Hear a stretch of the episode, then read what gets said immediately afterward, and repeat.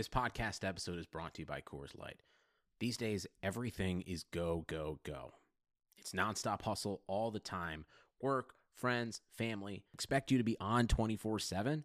Well, sometimes you just need to reach for a Coors Light because it's made to chill. Coors Light is cold lagered, cold filtered, and cold packaged. It's as crisp and refreshing as the Colorado Rockies. It is literally made to chill. Coors Light is the one I choose when I need to unwind. So when you want to hit reset, reach for the beer that's made to chill. Get Coors Light in the new look delivered straight to your door with Drizly or Instacart. Celebrate responsibly. Coors Brewing Company, Golden, Colorado. If you're a loser, tune in and you'll be a winner. It's the Moran Analytics Podcast, talking Buffalo sports, Yankees, WWE, 80s music, and pop culture. And now, here's your host, Patrick Moran.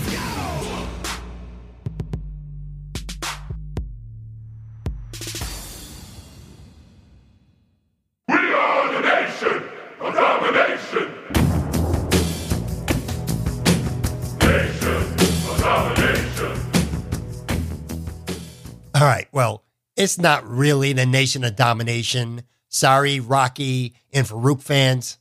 But today's all about the SB Nation. More on that in a second. What's going down, everybody? Welcome to the Moran Analytics Podcast. Today is Friday, the last day of August 2018. I am your host, Patrick Moran. On today's episode, today's episode is all about the SB Nation and more specifically, the two Buffalo representatives of the SB Nation umbrella.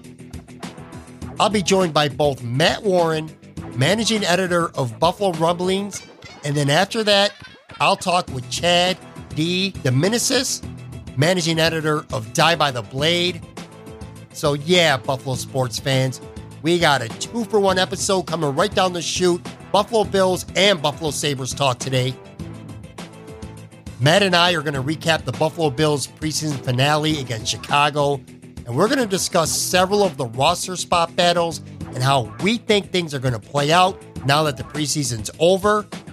And then I'm going to ask Matt to look into his crystal ball and give us his outlook for how he thinks the Bills are going to fare this year.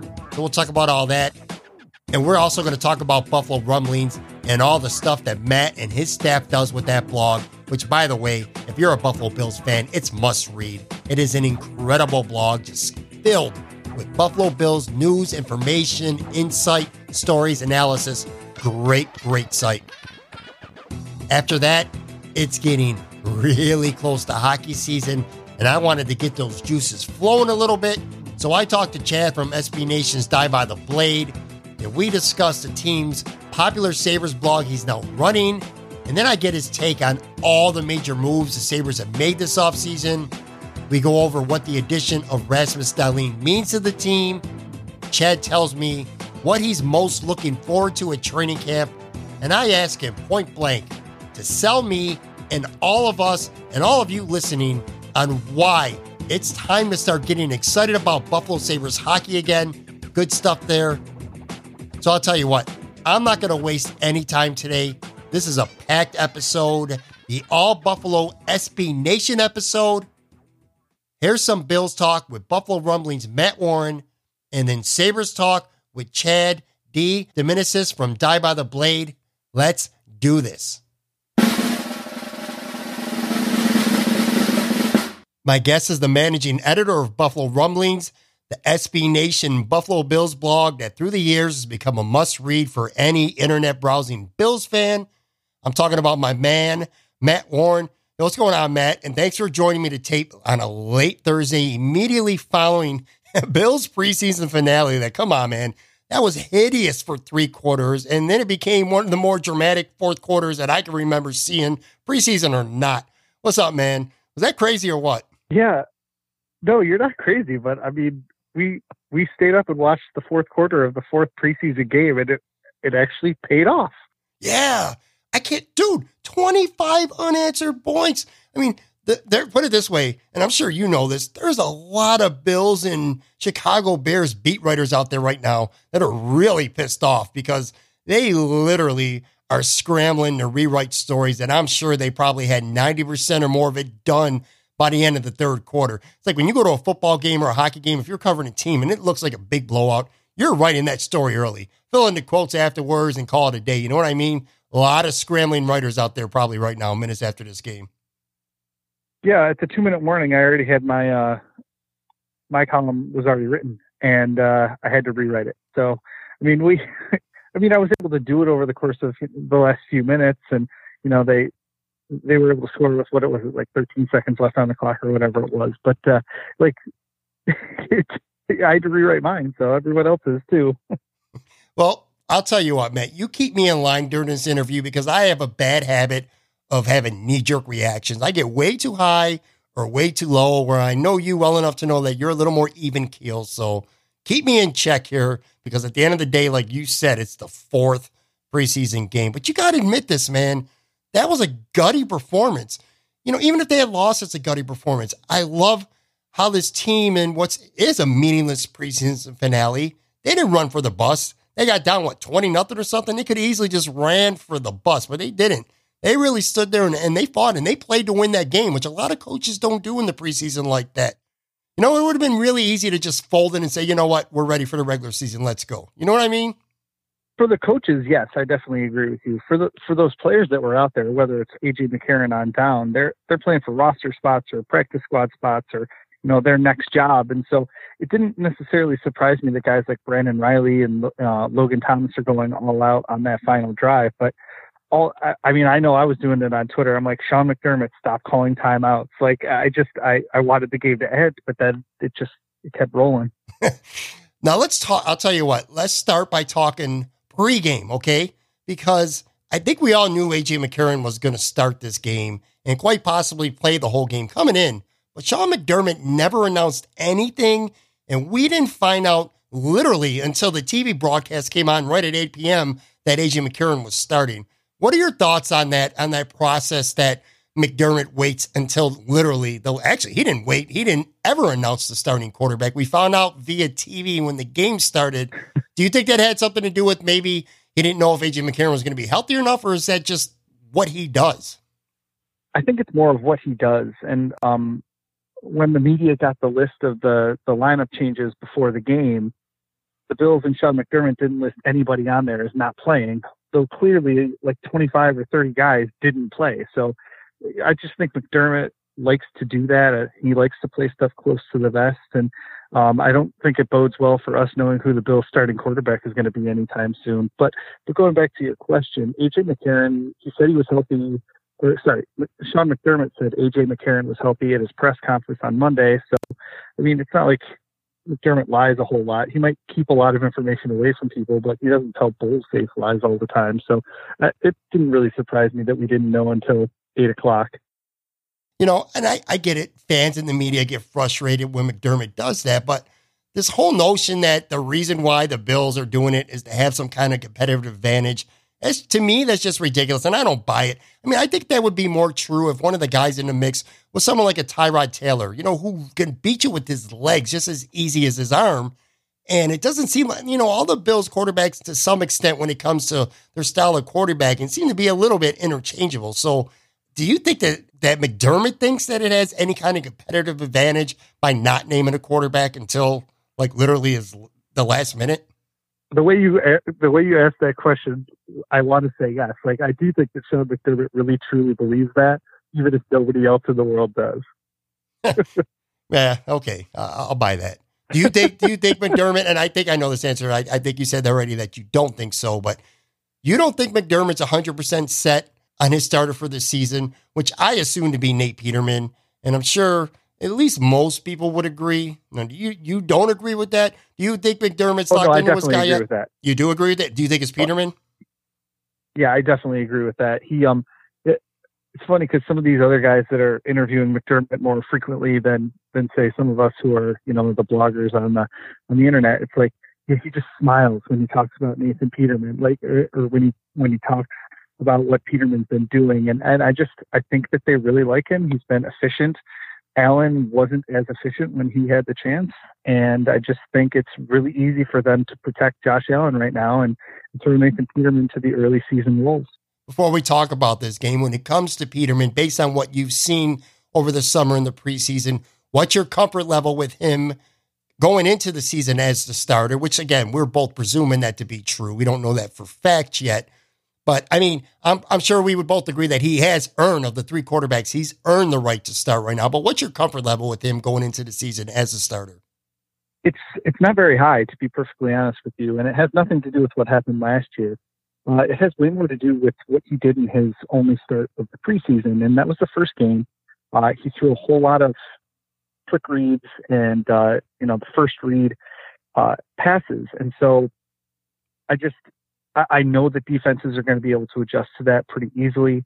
Uh, obviously, he'll have LeSean McCoy and, and, and some of those other guys back, but I just think that the defenses are going to start pressing the receivers a little bit more, and we'll be able to to have that high completion percentage and, and decisiveness when you know there's a guy up in the, the wide receiver spaces like they weren't in that first preseason game. So I just think it has more to do with the fact that now defenses will be able to game plan it versus what they were doing in the preseason. So I, I honestly don't think the Nathan Peterman experience is going to last very long. That's a good point. And I'll tell you what, that leads into my next question. Before we talk about McCarron, based on what you saw from Josh Allen during camp in the preseason, assuming again he's not the starter in week one, at what point do you realistically expect him to take over this year as a starter, if at all? He's going to. It's just a matter of, of, when. And to your point, and I, I think that I don't know, sometime at the end of October, beginning of November is probably the right, right time frame. Um, I think Sean McDermott deliberately gave Josh Allen the third preseason start, and as we talked about before, it's the only time he announced at the beginning of the week that a guy was going to be starting. I think he wanted to give Allen that kind of week to prep as a starter, so that the first time he did that during the regular season wouldn't be his first time ever doing that which leads me to think that it's not going to be the bye week. Because if it was the bye week, he wouldn't have to do that in the preseason. So um, I think he's going to give him a week lead time, not the two week lead time of the bye week, and and, and put him in at some point in October or or early November. I think that's the right time frame. All right, now let's touch on AJ McCarron. Some people think that tonight may have been an audition for possibly drumming up trade interest, especially after the Jets ended up fetching a third rounder for Teddy Bridgewater. If so, going five for 18 for 39 yards and two interceptions through three quarters, you know, and one of them was just an absolutely horrible telegraph pick six. It probably didn't do too much for his value, but in fairness to him, I mean, he did come back in the fourth quarter and he looked pretty sensational in the fourth quarter. How are you feeling about AJ McCarron right now I, I think you have to like what you saw in the fourth quarter and not just like the determination and the grit and all these things that can't really be quantified, but you know, that he made good decisions in in the fourth quarter too. He went for deep balls. He he pushed the ball down the field past the sticks on third and fourth down. He he made better choices. He made better throws. He made better reads. Like everything was just so much better. And I mean, I'm not saying that he's going to get a third round pick like uh, Bridgewater did, but I mean, you can start to see like you know that kind of Matt Cassel type of trade where you're getting maybe like a fifth or sixth round value somewhere in there. So I mean, who knows what's going to happen? But I mean, if if a team wanted to pull the trigger on a veteran quarterback, they certainly could. And, and there are teams out there that that do need a steady hand, and and he'll provide that. I, I was glad because I wasn't sure his body language wasn't that great in the first half, and to see him kind of turn it around really answered the biggest question I had about him is that if even if he does stay now on the 53 man roster, like maybe he won't be kind of this mopey guy that got passed over for Nathan Peterman. He might be a guy that that might find a role on this team, but we'll, we'll have to see. I, I, I mean, I obviously are. I'm not sitting in the meetings and all that stuff behind the scenes with with those three guys. Well, I'm going to make a confession here, Matt. I'll tell you right now. I was taking notes throughout the game. And after three quarters, i I could have easily just made these notes go away, but I'm going to confess my stupidity because this is what I wrote after three quarters. I had this note prepared. I wrote this. I said, I think Beane is going to desperately try and flip McCarron in a trade somewhere between now and 4 p.m. Saturday. And if they can't, I think he's going to get cut. I don't think he'll be in Buffalo next week. I don't think they're going to keep three quarterbacks. I could be wrong, but that's my thought as of right now. That was my note after three quarters tonight. Well, three TD passes in the fourth quarter, and the excitement that the team seemed to have for him on the sidelines later. I kind of reserved the right to change my mind on that. Well, yeah, and you didn't even include his touchdown run. I mean, the guy showed off the wheels. yeah, he did. I didn't know he could run at all. Yo, I'll tell you what, he looked like a statue. Oh, don't, no, don't get me wrong. The offensive line was horrible in Cleveland, but didn't he look like a statue in Cleveland, just getting drilled back there? Yeah, but then you watch the next game and watch Josh Allen pretty much have the same problem. Yeah, I completely agree with you. So you do think if they can't trade AJ McCarron, you think this team is definitely going to keep all three quarterbacks going into the season? I, w- I mean, that's the, the thing. I was with you at the end of the third quarter. I thought he was a goner for sure. And I, you know, I wrote the article at Buffalo Rumblings about are they going to be able to get, even if they can't trade him, they're just going to cut him. And that was, you know, a couple days ago. And, and now you see this performance. And maybe, like I said, the body language is, is the thing that was the most concerning for me. Is he going to just kind of sulk around like I came in here to compete for a starting job and now I'm the third third quarterback with no shot. And I, I didn't want that to happen. I didn't want that to be on the team, and I wouldn't, wouldn't think that Sean McDermott would want that on the team either. So if, his head's in the right spot, there's no reason they shouldn't keep him. But if it's you know if it's going to become this kind of negative Nelly situation, then I, I wouldn't want him around either. And and it's tough to tell now after that exhilarating comeback, kind of how that's all going to shake out. I'll tell you what, we could probably spend all night talking about the quarterbacks, but I do want to hit on a couple other things that I wrote notes on. Before this game, I was ready to confidently predict that Adolphus Washington was going to be one of these named veteran cuts when they start coming down over the next 24 hours or so. But if this last preseason game really means anything to these coaches, then I think he played his way on the roster. I thought he was excellent in the first half, had a few big stops in the backfield. You think, based on what he did tonight, that his spot on this roster is going to be pretty secure? Yeah, he's he's always had that ability to flash just enough to to always kind of stick around and things like that. I I thought his roster spot was safe when Kyle Williams got hurt. You know, that's what I wrote in my last roster prediction a week ago. With that, you know, Kyle Williams going down means Adolphus Washington is going to be on the team to start the year, and what happens after that is completely up to Washington. But you're right, he played he played well tonight. Uh, I don't think anybody else is, is is going to challenge him. That might be because of what everybody else did, but he, like I said, he also flashed pretty well tonight. Talking to Matt Warren from Buffalo Rumblings, you know, it's just a preseason. And again, I told you this, I'm an overreactor. Maybe we shouldn't look too much into it, but not just tonight, but throughout all four of these games, there seemed to be an awful lot of missed tackles by the Bills defense. Does that worry you going into the season? Because, I mean, this is a Sean McDermott coach team. You would expect better tackling. There's been a lot of sloppy tackling going in over the preseason. Although, to be fair, again, many of these guys who are guilty of missing these tackles probably won't be on this team in 48 hours, or maybe even by the time people are listening to this podcast.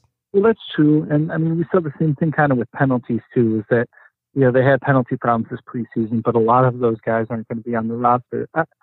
It's one of those things where they were taking some bad angles and and that was part of it too and and you're going to get that with some of the young defenders that they have in the linebacker core I it it is something that is scaring me a little bit because I not in this game obviously because he didn't play, but in the third preseason game you saw Jordan Poyer I think try a little bit too hard um, to kind of help out those linebackers and yeah. crash a little bit too hard on on some of the the play action stuff. So I think it's going to start becoming an issue even if we, we don't necessarily see guys missing assignments right now because it's going to start to affect kind of the trust that they all have with each other. And you're seeing that a little bit with um, Vontae Davis.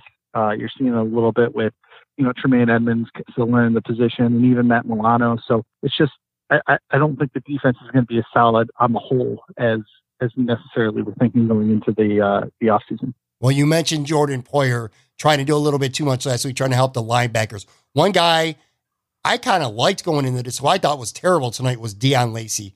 I mean, I thought he was really bad, and I would say he's in big trouble. But the reality is, the Bills have like no linebacker depth.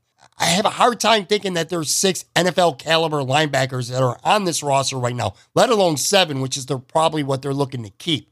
Do you think this is a position that we're definitely going to be seeing some new faces by early next week? Do you see six or even seven linebackers on this roster right now that are going to be on the 53? Well, yeah, there's going to be six or seven, I would think, but that are on this roster the majority right of those. Well, yeah, but the majority of those guys snaps on the actual 53 man roster are all going to come on special teams, and that's kind of where it all boils down. Is is ideally you're not going to see guys like Deon Lacey taking any defensive snaps anyway. So if I mean if that's the case, I mean, I, and I know they were counting on a guy like Keenan Robinson before he retired, but you know they your sixth and seventh linebackers aren't supposed to see time on the defense, and so if if if they go in with that kind of mentality that those guys are special teamers, it, it might not be as bad as as you're kind of making it out to be. All right, on the injury front, there was one. I don't know if it's significant injury or not, but there was one injury of no. Ray Ray McCloud left with a knee injury.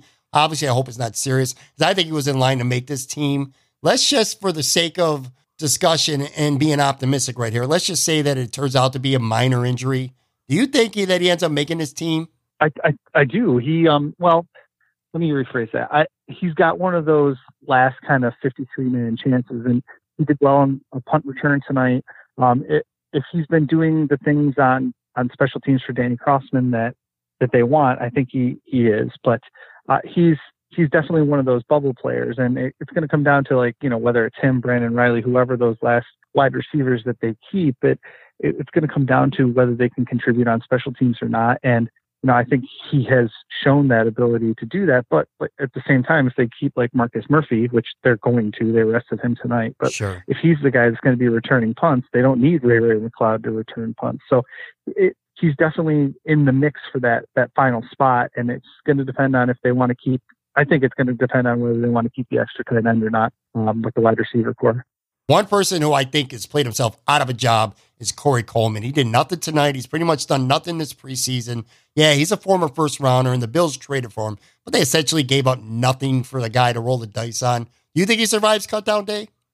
I do think he survives it just based on potential. Um, yeah, you're right that the comp- compensation that they traded for him wasn't that big of a deal, but I think they have plans for him. And know, he's only been in the building for a month, and it, so he's still learning the whole thing and getting on the same page with the quarterbacks. And I just think his potential is good.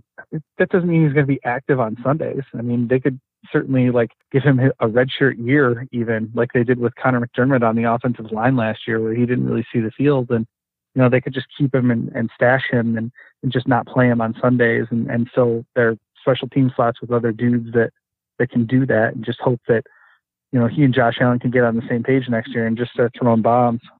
One position that I didn't expect to be intrigued by, but turns out during the preseason, I became very intrigued by is the tight end position.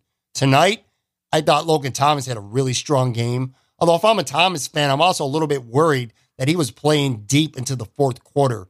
Do you think he's making his team? I mean, it's almost certainly coming down to him, Nick O'Leary, and Khari Lee for either one or two spots it's pretty obvious that uh, Clay, obviously, and Croom looks like a lock to make this team. Who do you think tight end is going to make this team? Do you think Thomas, O'Leary, Lee, two of those three, one of those three? What are you thinking right now? Yeah, I mean, first, major props to Jason Croom. Way to go from the practice squad to a, a, roster lock. And and yeah, we we thought that the tight end position was going to be one of the most boilerplate positions going into into training camp. You had your starter, you had your your athletic guy, you had your um, you know, developmental prospect. Like I mean, they they had these guys filling these roles, and then I mean, all of them kind of exploded. They really all had great games and and good practices during training camp. So realistically, if I, I they'd probably want to keep all five, but they're not going to be able to. And I think what you said before, Logan Thomas playing, I mean, all the way to the end of the game, he was in at least on the second to last drive. I don't know if he was in on the last drive as they were doing the two minute drill with more wide receivers probably, but you know he was in the game deep, and Nick O'Leary was in the game early. Uh, so it, it it probably leads you to believe that O'Leary's in over Thomas, but I think it comes down to those two. I think Khari Lee's had a, a really solid year and or a um, really solid July and August, and and is kind of that third tight end. So which one's the fourth? And I got to give it the nudge to O'Leary just based on what they did in the fourth preseason game. Off the top of your head, without a lot of time to think about it, because obviously, like I said, we're literally taping this 10 minutes after the game's over. Who do you think tonight helped themselves the most? And who do you think tonight hurt themselves the most in terms of either making the team or if not making the team, maybe they're standing on the roster? Well, I think helped himself the most is probably AJ McCarron, though him playing well could also play himself off the roster in a trade, so that's weird. But I think just everything that he did at the end of the game proved that you know he hadn't given up on the season, hadn't given up on himself, and and just kind of you know kind of turned everything around. Um, the player that did the least for himself, I, I don't know, maybe.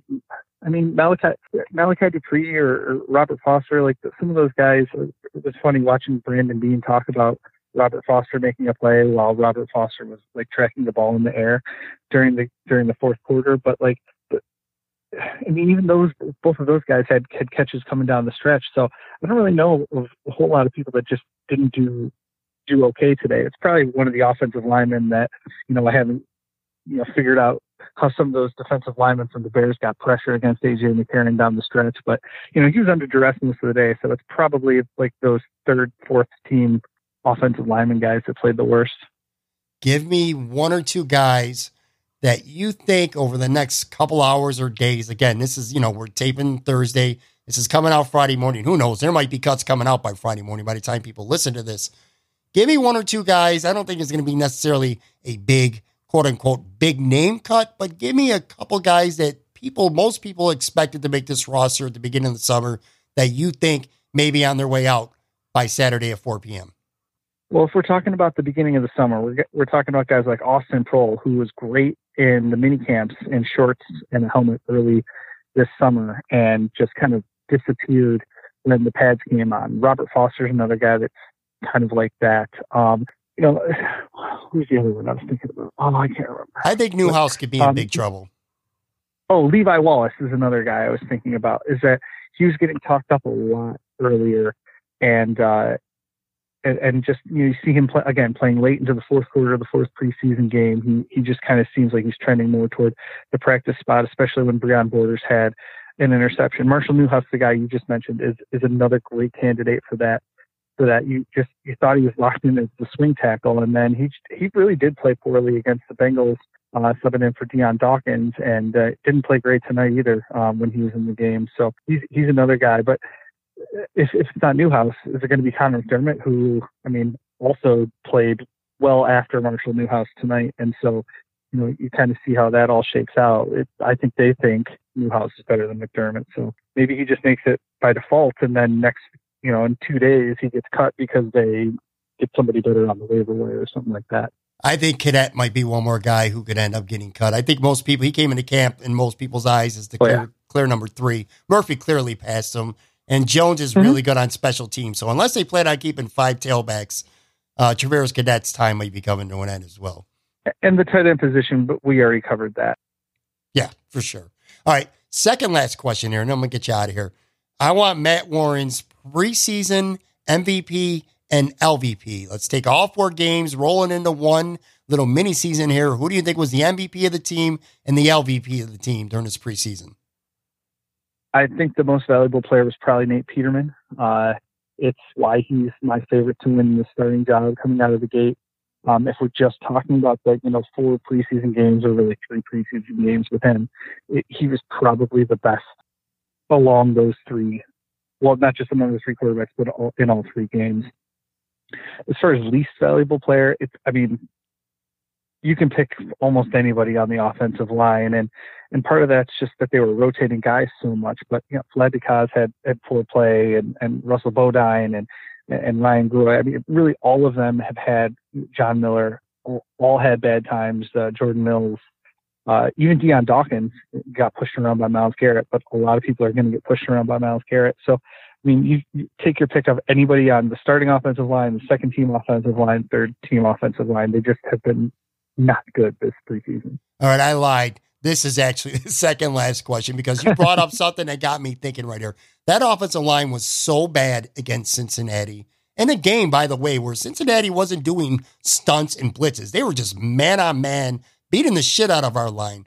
Based on that, and based on the fact that there's not really any proven depth behind these starters on this team, except Newhouse, who we both said might not even be on this team in 24 to 48 hours.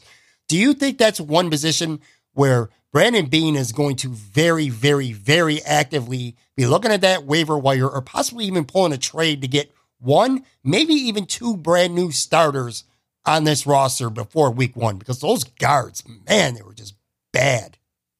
I don't know if we're going to be trading for guys that are starters, uh, but you will be trading. You might be trading for a guy that's like, you know, John Miller last year. He was a starter before and kind of fell out of favor, and maybe in a few weeks he can come in and kind of replace somebody down the line. I'm, I'm, uh, Miller was replaced last year um, by uh, Vlad Ducasse, but maybe you're talking about guys that are as talented as those two. So I don't know if I we want to be counting on them as being saviors or things like that. But you know, there, there's guys that can come in and, and be better than than the depth options for sure, better than Newhouse or um, you know whoever they're gonna you know put it.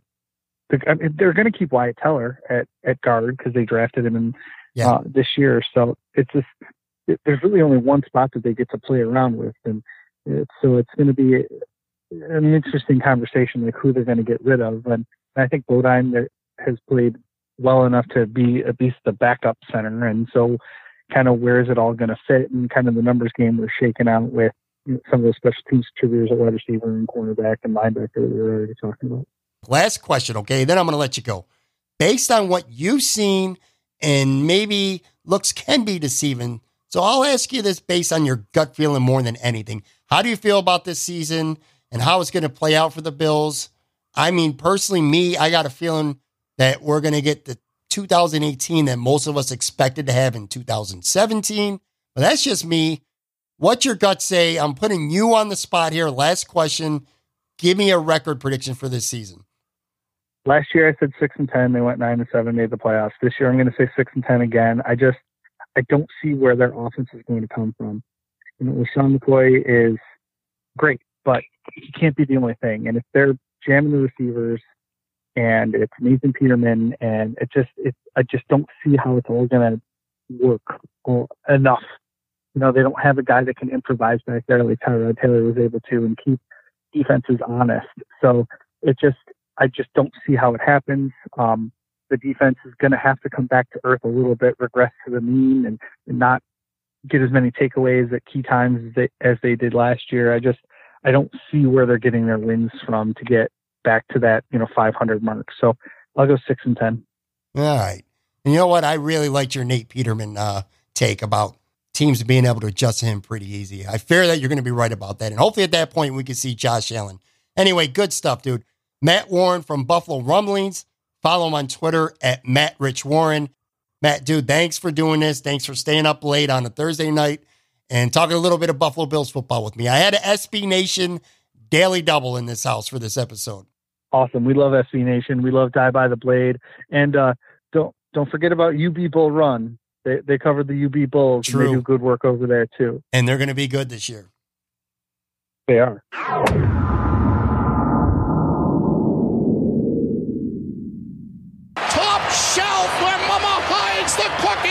All right, my guest is the managing editor of Die by the Blade, SB Nation's blog, totally devoted to the Buffalo Sabres.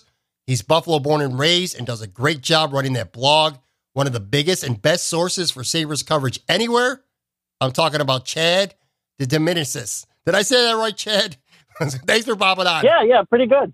Yeah, you got it. Yeah, yeah, I'm, I'm pretty impressed. That's good. All right, listen, man. I, obviously, I got you on here to talk some Sabres, and we'll get to some Sabres talk in a minute. You know, as training camp creeps closer. But before that, you're, like I said at the top here, you're Buffalo born and raised. Tell our listeners, and I'm sure some of your readers out there who will be listening to this, a little bit about yourself.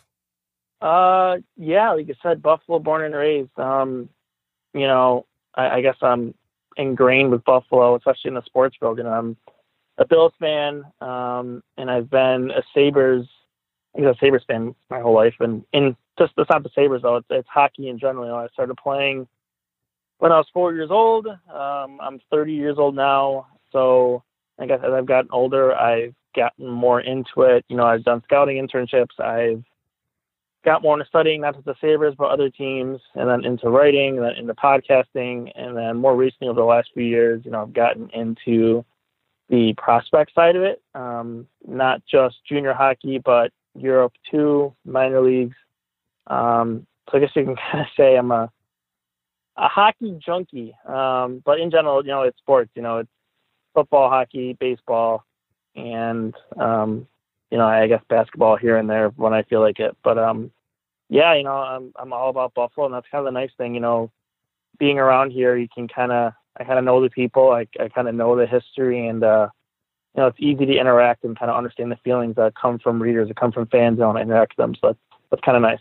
Sure. Now, what part of Buffalo did you grow up in? Where in Western New York are you from? Where did you go to school?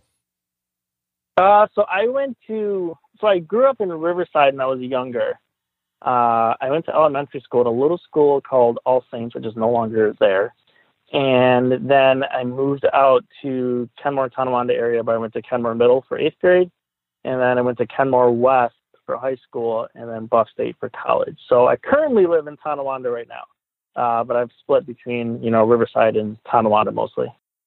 And what would you consider like your favorite and least favorite things about being a managing editor of a blog that I'm sure generates plenty of traffic? I mean, the SB Nation umbrella. Uh, favorite thing is working with the people that are there. Um, you know, Ryan, Melissa, Eric, um, Max, and so on. There's a ton of us there now. So if I forgot you, don't think I don't care about you. Just that's on top of my head right now. um, you know, that that's kind of the favorite part is working together, sharing ideas. Um, you know, that whole team element. You know, I love it. You know, we all get along. We all kind of have our plans and kind of what we do, what our niches um, niches are, and uh, you know, it works pretty well. The uh, I guess I could say my least favorite thing, which um, I did, I think, almost every single one last year, uh, is the game previews and the game recaps. They're kind of exhausting to do them three, four times a week, but you know, it's what the fans and people, I guess, want, and that's what it comes down to. There's the fun part and there's the bad part, like that. So, I think my least favorite would be doing those every single game recaps and previews, especially when the team is bad, because then it's just Right. I don't know, another bad game. Here we go. It is exhausting. tough. I, I've done it too. You know, I, I've done it before too. Now, you guys also do a podcast, uh, Beyond the Blade podcast. I caught that Jeff Skinner trade episode recently. That's a well produced podcast, man. Tell tell me a little bit about that. Why did you start doing that, and what is it about podcasting that you do enjoy doing? Uh, well, first off, I appreciate that uh, compliment on that. Um, my friend uh, Bill and I, you know, we're kind of the same thing. We're two guys. We always we always talk about hockey. It's, it's almost daily. Um, we always say we should just turn our text into a podcast. And one day we're like, well, why don't we just do a podcast and see how it goes? Like, yeah, why not? And we did it, and um, it kind of worked out. It's kind of been crazy. You know, we've only been doing it. I think it's just that was. I think we're on year three now. This is our third year doing it. Um, like you said, last year kind of slowed down a little bit. It sucked the life out of us how bad the team is, but you know we're a little re-energized this year um, and bringing some new things to it. So it's it's yeah, it's just two guys who like to talk about hockey. You know, we we try to have some fun doing it. You know, we try to talk about the team.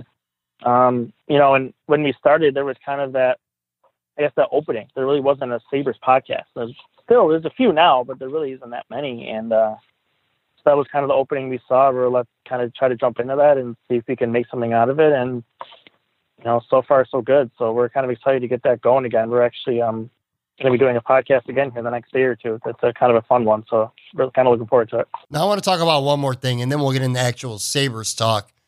Now, the Buffalo media, it's a crazy place to be right now. So much going on with the amongst the mainstream media. You know, guys have left the Buffalo News, some are going to the Athletic, some started their own thing, and then you got, you know, of course, you got the radio side, and you got a lot of bloggers out there. Some of them very good with some really good blogs out there, and some not so much. Now, if my memory serves me correct, you've actually covered, you've been accredited, you've covered some Sabre games, home games, correct?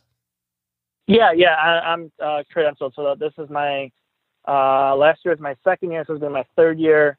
Um, I'll be at the Prospects Challenge next week. I'll be at training camp practices when I can make them, whenever my normal job allows me to do that. But yeah, so I have a media pass. I'm usually at most home games when, again, whenever my uh, wife and job allows that to occur. How do you feel right now about the relationship between mainstream media and bloggers? Because I mean, it is a different environment and a different atmosphere.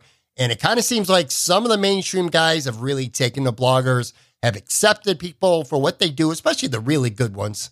You know, like I use an example, a guy like Kris Baker. He started out as a blogger, you know what I mean? His own little niche with Sabres prospects. And he kind of became as good as anyone who does it. You know what I mean? And so there's Right. people like that that get a lot of respect. And then there's a lot of good bloggers out there who just don't get the respect, at least from certain people. And we're not going to, uh, at least I'm not going to be the one. You know, I'm not going to name names, but it just seems like certain people in the mainstream media don't want to take anyone who's a blogger seriously at all. When you hear and you see stuff like that, how does that make you feel? Because, like I said, you may not be around the team on a day to day basis in the locker room every single day, but you are writing about this team almost every day and you are at the games and you are covering some of the games and stuff like that. So how do you how do you feel about the relationship between the mainstream media and bloggers in Buffalo? And I'm pretty sure that you know that it probably could pertain to any major city right now. Yeah, it's uh, it, it's interesting. You know, a lot of the guys, you know, John, um, Vogl's one of them. Um, Joe's another guy. You know, at games they're they're nice. They're great to me. You know, they don't. There's no issues. They look look at me as equal, um, and they kind of back that up with kind of how they talk on Twitter and social media too. Um, Tim Graham's another guy that's on social media who's been great with me. Um, I haven't get to see him at games because usually he was on the Bill side. Well, this year that might change. He might be there more covering Sabres and Bills. Um, and then there's some guys at the Buffalo News and I'm not going to name any names, but I guess people can, can, kind of figure out what I'm talking about. Everyone knows. Everyone knows. All right, let, us just throw you it out there. There's there's guys out there that just for whatever reason they don't consider bloggers to be on that same level, and maybe you know experience and education wise, maybe you're not. But that doesn't matter, man. If you do a good job and the fans appreciate it, and you do have at least somewhat access to the team and to the games, kind of feel like you deserve that same respect. You know, the readers are giving you the same respect. It, it feels like the media should as well. Right, and you know, and obviously I'm talking about Mike, and, and Mike is a great guy to me in person. You know, I he's, like he's Mike. a great guy. Um, I like Mike. Right, and I don't have a problem with him. There's times we don't disagree and everything on um, on social media, and that's fine. Not supposed to. Uh, but I think there's times where he kind of puts a nose up to bloggers. and that's not fair. Um, and, and I'll, you know, I said this before, and you know, I'm not trying to pump my own tires or anything here. Mike and the other writers, you know, from a journalistic writing English language standpoint, they can let me a thousand times. Um, but there's also times when it comes to hockey knowledge, um, you know, from me playing, from me doing the scouting internships to following prospects and minor league teams. Um, I feel like in a hockey knowledge, um, I, I, I would want to say it, it's close, if not, I kind of have them especially when it's beyond the NHL, you know, and there's, and that's the thing I've kind of tried to bring the Die by the Blade to. And, you know, yeah, there's, there's you're covering your Sabres, but you, you got to get beyond that too. You know, there's, there's, there's prospects. I mean, we just found out this is the second website now, the Athletics, who's named the Sabres the best prospect pool in the league. And the Buffalo News barely talks about it. Um, you know, there's, there's players who play in Europe, so they want updates. There's players who play in the minors. There's players, you know, so what about Rochester? That barely gets any love. And you know, there's also the Beauts in this town too, where doesn't get a lot of love, and they maybe have one of the stacked teams I've ever seen, like ever, with a whole bunch of Olympians on their team. So you know, we we kind of try to diversify ourselves, and that's kind of something where I kind of try to pride myself on. Where yeah, everybody kind of runs down that main story. Well, we have to be different because we're not the news, we're not the athletic. I want to try to run down that story about I don't know Victor Olofsson and and dude, how did you learn to shoot that good? What did you do? So, you know, I I know Dahlin's a story, but there's other stories you can chase too, I guess, in the background. And that's, you know, kind of how I want to do it. But, you know, from Buffalo media standpoint, it's kind of crazy between the athletic and the Buffalo news. And, you know, you know, I'll, I'll be honest, I in this summer I, I talked to the news about a potential moving there and it didn't work out, but um I guess kind of looking at it now, I'm a little bit happy with that because I kind of feel like taking a step back, I, I'm I'm better off, you know, with the head of the Blade. I feel like there's more freedom there and there's more ability for me to kind of do what I want to do. Where the news is kind of restricted, so they want to keep their focus primarily on the Sabres, which I think isn't the way to go. But that's how they run their their sports department. Do you think, you know, whether you're a beat reporter or you're, you know, you're just recapping games or writing feature stories, whatever it is, do you think it is that important in today's day and age with technology and all that stuff to have to be in that locker room on a day to day basis to effectively cover a hockey team? Now, maybe 10, 20 years ago for sure. Absolutely. But the way today is now with Twitter and instant news and everything and you know, press conferences constantly being live streamed on the radio and televised and interviews from the locker room airing, you know, minutes after the game and whether it's on MSG or again on the Sabres official site or anything like that. Don't you feel like it's not quite as important? To, you could still do an effective job covering a team without having to be quote unquote a beat reporter at every single presser. Do you agree with that or am I wrong? Because if I am, by all means, let me know. No, you're 100 percent right. Um, you know, I, am probably there, honestly, 25 to 35, 30 home games a season. Um, I get a few practices here and there, but you know, I mean, I, I have a general idea what's going on. You know, it's and again, like I said, the the diversity thing where yeah, those guys have room, locker room access, but they're they're hitting the main stories where you kind of know about, where there's nobody really going deep about. Maybe that's what the Athletic is going to give you this year, which will be nice, and we're going to try to do too. Um, but no, I mean, even from like an insider perspective, you know, I mean, I've made connections with scouts and people that I know, and you know, there's some I don't say I broke stories, but there's some things that I've been accurate on that I've reported. Like one thing was Evander Kane. I've told people forever that you know, don't expect the first round pick because that's not what you're going to get. You might get a conditional one. You're going to get a second and a prospect. And, and I was jumping up and down for two and a half months, and that's kind of what they got. And, you know, it worked out. They got a first round pick. But no, I mean, you don't have the whole you have to be in the room thing is crazy. I mean, Bob McKenzie, Darren Dreger, they're not in the room and they break stories all the time. So it's, you know, it's, it, I, I think that narrative is, is kind of played out. It, again, it's just a way for, you know, a media member to stand up and say, hey, I'm in the room, you're not, you're not talking about kind of thing. And that's the kind of stuff that aggravates me. I think kind of gets offensive because, yeah, you, you have that knowledge, you're in the room, but if you want to get down to it and talk about hockey knowledge, I think there's a lot of bloggers that can, and I'm not talking about this city, I, I think all over the country or even the whole league, a lot of bloggers don't get the respect. They probably run circles around some of the guys who are the beat guys for hockey teams. That's Sure. just my personal opinion on it. Yeah, no, completely understandable. And, you know, I spent a lot of this podcast talking about sports media. It's something I do regularly. And I'm glad to have someone like you on here because typically, I- you know, I have mainstream media guests. So it's nice to hear this perspective from one, you know, one of the more respected bloggers in the Buffalo area. So thanks for that part of the talk. Now let's talk a little bit about the Sabres before I get you out of here, okay? So much has went down with this team this summer that it feels like it was like a freaking eternity ago that Buffalo drafted Dahlin. You know, we knew there were going to be moves, but man, three major trades, a new goaltender, it's really changed the landscape of this team. Now, I don't want to jump all over the place right off the bat here, you know, and cover everything with one question, but are you surprised at all that the makeup of this roster is going to be so significantly different than the same team that, you know, ended the season just a handful of months ago? Uh, yes and no. You know, and the reason I say yes because it's impressive how much he got done in one off season, and no because I remember sitting there um, on June eighth or 9th, whenever he had his postseason press conference, standing in that room, that media room, and listening to Botterill say there's going to be changes, and it could be to the core players. And I don't. Botterill's a pretty calm guy most of the time, um, except when he's slamming doors against the Kings on Kids Day when they're losing like seven to one. Um, but most of the time, he's a pretty even keeled guy, and I could just see the anger in his face when he was talking, and you know how he wanted to change things. And I, I think he didn't realize coming in maybe how bad it was. So, and I think that's kind of res- resulted in what we've seen this summer.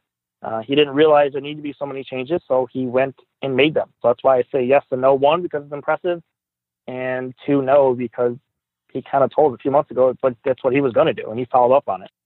All right. Now, on this podcast, like I said, is dominated by Bills talk and sports media. So I haven't really had a chance to have a Sabres guy on this yet and talk about these trades. So I want to run them down real quick and get your take on each of them. All right.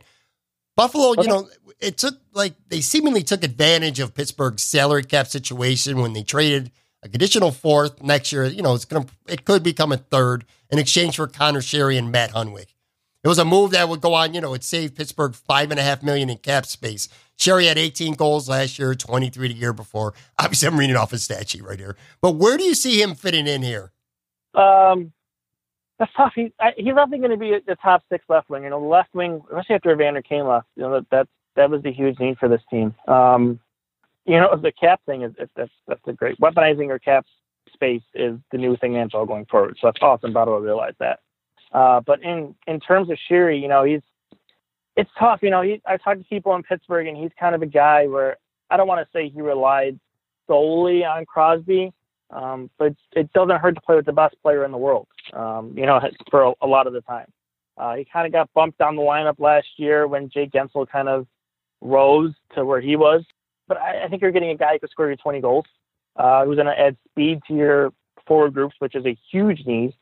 Yes, I, I think he's a 20 goal guy for the next year or two, and then maybe you can kind of see if any prospect can take that spot from him.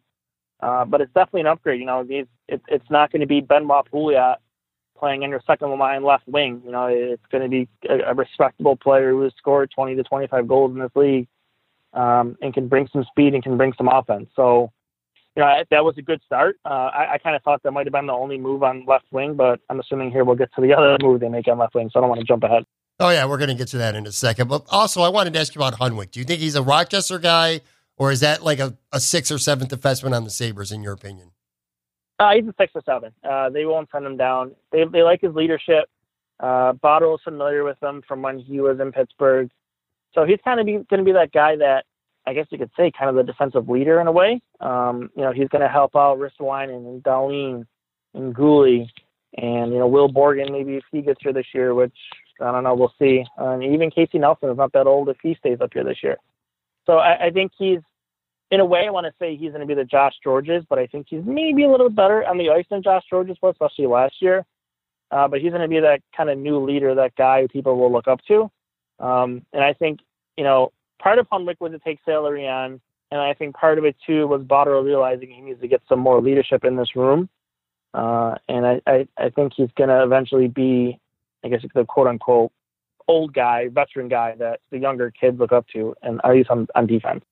All right, now let's hit on that other big addition. The Sabres gave up a decent prospect and a couple draft picks for Jeff Skinner from Carolina. He's been a 20 goal scorer in six of his seven full seasons in the league.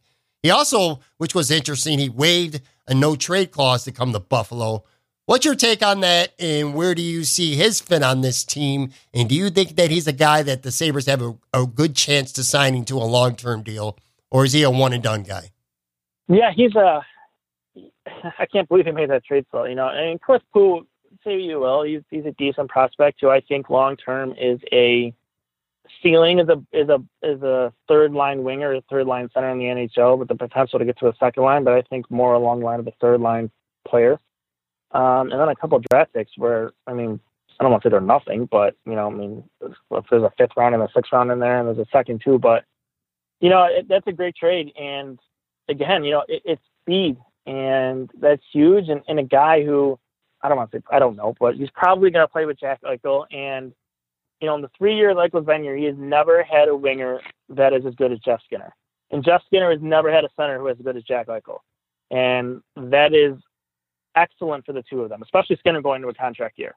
Skinner is going to replace what they lost with Evander Kane in terms of five on five scoring.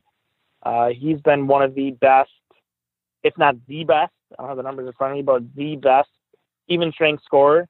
Uh, I think I looked at his numbers a while ago, like 74, 75% in the 70s percent of his NHL goals has come at even strength, which is a huge, huge problem for the Sabres last two years of even strength scoring. So again, it, it, it's it's the speed, it's the skill, it's the scoring, it's the five and five improvements. So you really hit a lot there. And then in terms of, you know, beyond this year, you mentioned it, you know, waiving that no movement clause to come here yeah, I think there's definitely a possibility that he resigns uh, as long as everything goes well, uh, stays healthy, um, is a fit here. He likes it here. But yeah, I mean, he he waived his no movement clause to come to a team that was the worst team in the league for the last five years. So it has to say something. He's also from Toronto, and we know how close Buffalo is to Toronto. It's right across the border. So I think those two things working in the Sabres' favor is going to help here. You're probably looking at an Evander Kane contract. You know what he got in San Jose around seven years, seven and a half, if they want to re-sign him. Uh, but he's only 26 years old, so it's not like you got a 30-year-old winger. You've got a primarily young winger winger in the middle of this core. You know, you put with the core players in the middle of his prime. So I hope it works out in Obi States. I think he could be a great fit. Uh, I guess we'll, we'll kind of watch at how it goes. And worst case scenario, he leaves at the deadline, you probably pick up a first round pick, right? Which then gives you four first round picks heading into next off season, which is a lot. So it kind of gives that flexibility too to recoup some of what you lost. So I, I think that was a no lose move there, whether he stays or goes for Botterill and the Sabres. Yeah, I completely agree. It feels like a trade to me that really benefits both the team and the player. Like you said, if if the Sabres can't sign him long term for whatever reason, and they're not in the thick of the playoff race at the deadline. They could probably flip him and get a first round pick. And from his aspect, you know, get an opportunity, like you said, he's never played with someone as good as Jack Eichel. So that could really help raise his profile and probably help him get even a better contract, you know, producing with there. And for whatever reason, like you said, he has a good year with, with Eichel. And if it doesn't work out, he can go into the market and see what the best deal is out there for him. So I do agree completely. I think that was a great deal for both teams. Now, it wasn't all additions, of course, for this team. They did trade Ryan O'Reilly and a couple draft picks at the Blues. They got Vladimir Sobotka, Patrick Berglund, and uh, Tage Thompson. That deal was at least in part about the Sabres saving a little long term money. At least a little bit of it was anyway. How do you feel about that trade? If you're the GM right now, if you're Botterill, would you have made that trade? Uh, yes. I, I think it's tough. you know, It is being tough. around, you know, being around Ryan, he was he was he was a good person. I mean, a good person to the media, but there is there's there was there was just something there. I really can't put my finger on it, but it just feel like something in the room didn't mesh. I don't know if it was Eichel. I don't know if it was a whole bunch of things combined. It just feel like something wasn't fitting there. And then again, his comments at the end of the season didn't sit well with a lot of people. I didn't have that big of an issue with them. He was again, that's kind of how Ryan is. He's honest. The part that kind of bothered me is it took him. He didn't talk for a couple days, so that was sitting in his head. So he kind of had time to plan what he was going to say, and that's what came out. Do you And think he got a bad deal? past- Do you think he got a bad deal from fans and the media over his comments? I think so. And again, it's just, it's just it's being honest. So I say to people all the time, think about your job. If you go to your job every single day and it's negativity, negativity, negativity, it's going to wear on you. I mean, these are people too. They're hockey players, but they're people. So if you go every day and you lose the majority of the time and you always have to answer the same negative questions, why are you doing this? Why aren't you doing that? It wears on you. And I get it. I completely understand. You know, most guys are going to give you that typical answer of, you're going to get from everybody. You know, they're going to get that that that line. Maybe just was kind of sick of it, and just that's just how it came out. You know, he's had that room issue-ish kind of with Matt Duchene back in Colorado. So this is kind of the second team now. You're kind of seeing something. You don't really know what it is, but there was something there. And again, the other part of it too is it, it just changes the dynamic. There's no question now. This this hockey team is Jack Eichel's team. There's it's no question. It's not going to be O'Reilly or Eichel. It's Jack Eichel's team now realistically, I would have liked to maybe get a better prospect out of St. Louis as one of the better prospect pools in the league. But Tage Thompson, you know, isn't a bad hockey player by any means. He's a big kid with a great shot. Or if you put him on Casey Mittelstadt's wing um, with two creative playmakers, and he just gets open and lets go of that shot. I mean, that that's he can be successful in that role. He's not a burner, but he's he's an average skater. He's fine, and his six five size is huge. And the Sabres don't have anybody in their forward lineup that is six five besides I guess Berglund now is six three, six four, but they don't have a guy with that size that can go in the corners and you know has the skill and has the ability to release the shot that he has. So, you know, that's that's one part of it. And then Berglund Sobotka, you know, Berglund, if he plays in a third line role will fit. Uh, he can he's good on faceoffs, he can kind of help with the loss of O'Reilly there. He's good defensively and he can score some goals too. I mean, the Sabres haven't haven't had a bottom six. I recently wrote about this kind of as good as they have now. And again, it's, it's nothing to write home about, but they've never had something as good as they have now. And, and Sobotka has that potential where he can get you 10 to 15 goals, kind of depending what kind of season you get out of him. And then you get a first round pick out of it too. And, you know, now you have three of them. You know, there's a condition on it. If St. Louis finishes in the bottom 10, I think then it becomes a first round pick next year. But the Blues aren't going to finish in the bottom 10 of the league. So it, it's a lot you can do. You can take that pick and flip it into something else, or you can you know, pick a player if then you can kind of supplement in later in, you know, the next few years on the entry level contract. And maybe then you can go run down a Tyler Seguin or a Matt Duchene or Panarin or somebody in the huge 2019 free agent class it looks like it's going to be right now. So that kind of gives that flexibility to do that too. Stopping pucks is obviously important. So, what are your thoughts on Carter Hutton signing a three year deal as a free agent to become the team's new top goaltender? Because Robin Lehner had some really good games, but he was also really inconsistent. And let, us face it, he's awful in shootouts. So, Carter Hutton and the Sabres, what's your take on that? I think it'd be an improvement. You know, Johnson and Lehner had two of the worst save percentages in the league last year, which I think contributed to a lot of not the only thing, but contributed to a lot of kind of some of the problems over last year. Um, you know, Hutton not only is I think he had improved, upgrade over what they had last year. It's also what he's to do for Linus Ullmark. Uh, he came over the reputation of being a great room guy. Uh, did a lot for Jake Allen in St. Louis, and I, I think it's not only going to be what he gives you on the ice. I think it's also going to be primarily as important what he gives you off the ice in terms of how he helps Linus Ullmark, who's going to step into the NHL this year after three years in the AHL. Uh, so, I mean, Ullmark, and then if you want Luukkonen in a couple years on the road, is kind of your future and goal right now. And yeah, well, Hutton will maybe this year he'll get the majority of the games, and it'll be close. But he might play more games than Ullmark. You know, I think starting the following season in the 1920 season, it's going to be Ullmark's show. But you know, I, I'm excited to see how Hutton does. I think it's again, I don't know how much of an improvement it's going to be. I think it's an improvement, but we'll kind of see. This is kind of the first time me to get that chance to be the main guy, where he got small runs in St. Louis and Nashville, but nothing to what he'll get this year. So it's it'll be interesting to watch how that turns out. All these moves are nice, and maybe they'll help this team start to climb up the standings. But of course, the real game changer was winning the lottery and landing Dahlin. How much, in your opinion, does he mean to this franchise? And what are your realistic expectations for this kid as a rookie? Well, in terms of the franchise, it's huge. I, I think the Sabres were kind of in some trouble after last season. People are ready to walk away. People were done. People Absolutely. were fed up losing. And I think them getting the the lucky bounces of the lottery balls this year saved them a not only a ton of money, but a ton of support within the fan base. You know, and from a franchise perspective, I don't I don't think you can put in words how enormous it was. On the ice, same thing. I mean, defensively, it it's huge. I mean, there's there's only one or two players in this league that defensively have the same skill set that he has. And his skating, his defensive ability, his offensive ability, when you combine all of it, it's just it, it's impressive. And, and it's why people call him, you know, I don't I don't really like the phrase generational talent, but with Dahlin, I think that applies here. I, I think McDavid is another one of those phrases that applies, and I think Dahlin can be the same type of player.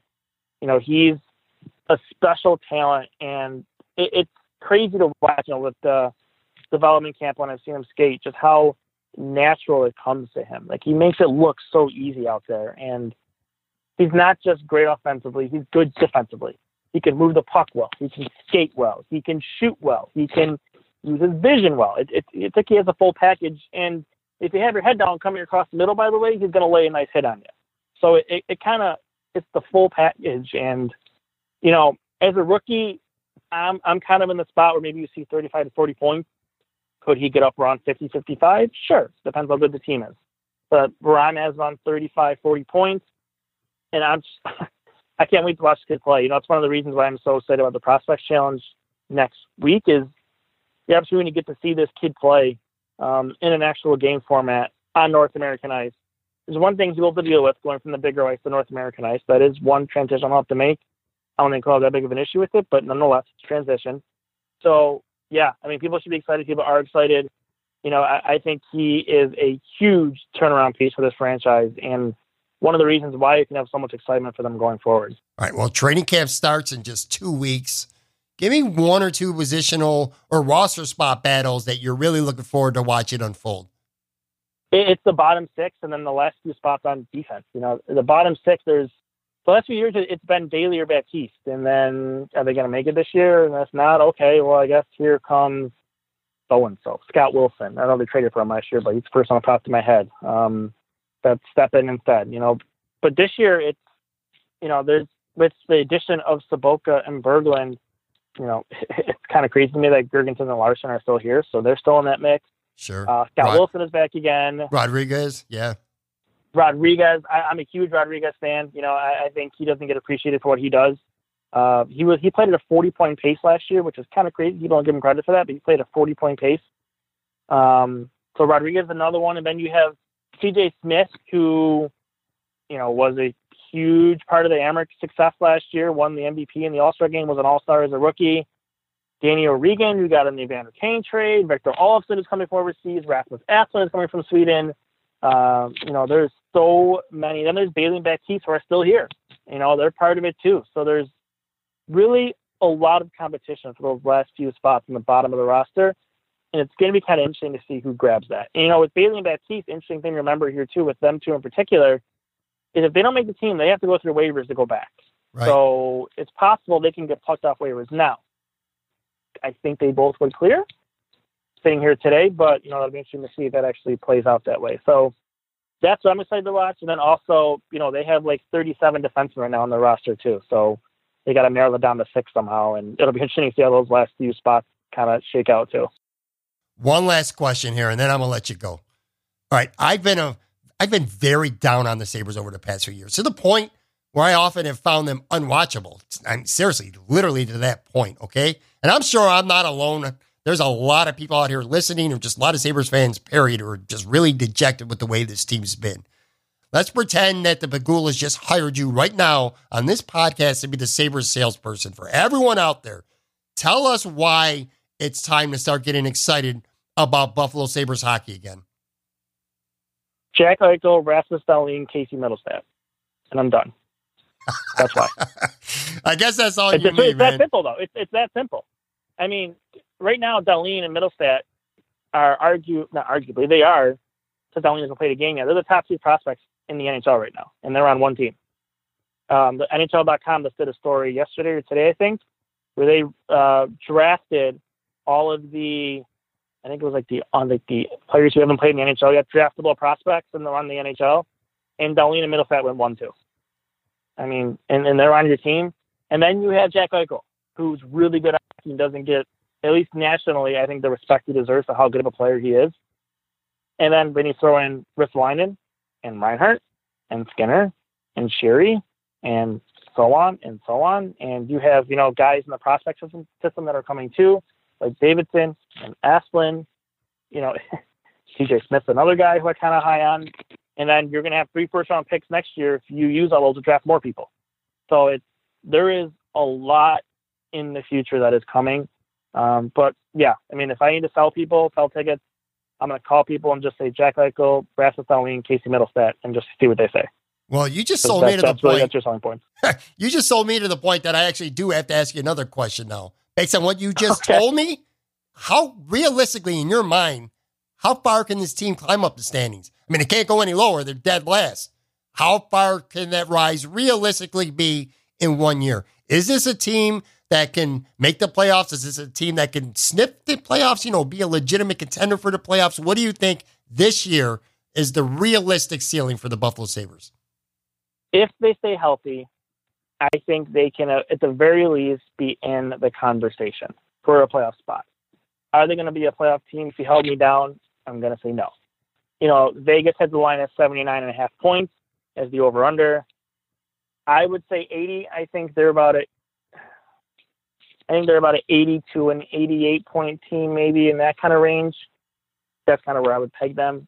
The hard part is the top of the Atlantic Division is super top heavy with Tampa Bay, Toronto, and Boston. So it'll be hard to kind of crack that. And Florida's not too shabby themselves. The rest of the division is pretty bad. You know, Montreal, Ottawa, Detroit. So that's kind of a good thing that works in their favor. But yeah, I, I think they can make a significant jump. I mean, we've seen Colorado and New Jersey last year go from the two worst teams in their conferences to being playoff teams. Is it impossible for the Sabres? No. Uh, sitting here today, would I say that's likely? Probably not. Um, but there's no reason, you know, they had 62 points last year. There's no reason they can't make a 20 to 25 point increase. And I, I think that's good enough to kind of get people talking. And then we'll see what happens in the summer of 2019. And then maybe you can start being a playoff team and start to take your steps into then getting eventually getting to a cup contender. But let's not get too far ahead of ourselves here. All right, man. Good stuff. Chad DeDominicis. Give him a follow on Twitter at CMDeDominicis. And of course, go check out diebytheblade.com. It's an excellently run site with lots of great info and insight. Thanks for your time, Chad. It was great having you on today. No problem, man.